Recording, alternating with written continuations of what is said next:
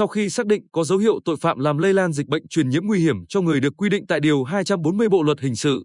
Ngày 14 tháng 7, Cơ quan Cảnh sát điều tra Công an thị xã Hòa Nhơn đã ra quyết định khởi tố vụ án đối với bệnh nhân 20.509 là TLN, 23 tuổi, ở phường Hoài Hương, là nhân viên bán hàng của một doanh nghiệp ở thành phố Hồ Chí Minh. Trước đó, ngày 17 tháng 6, N từ thành phố Thủ Đức đến ngã ba Vũng Tàu đón xe khách về Bình Định. Ngày 18 tháng 6, sau khi về đến nhà, N đến trạm y tế phường Hoài Hương khai báo y tế và được ra quyết định cách ly tại nhà từ ngày 18 tháng 6 đến 1 tháng 7.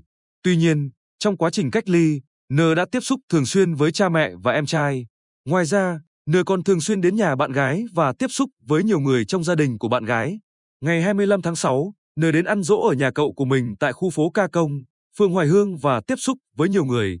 Từ ngày 26 đến 30 tháng 6, N đến nhà nhiều người quen ở địa phương xem bóng đá.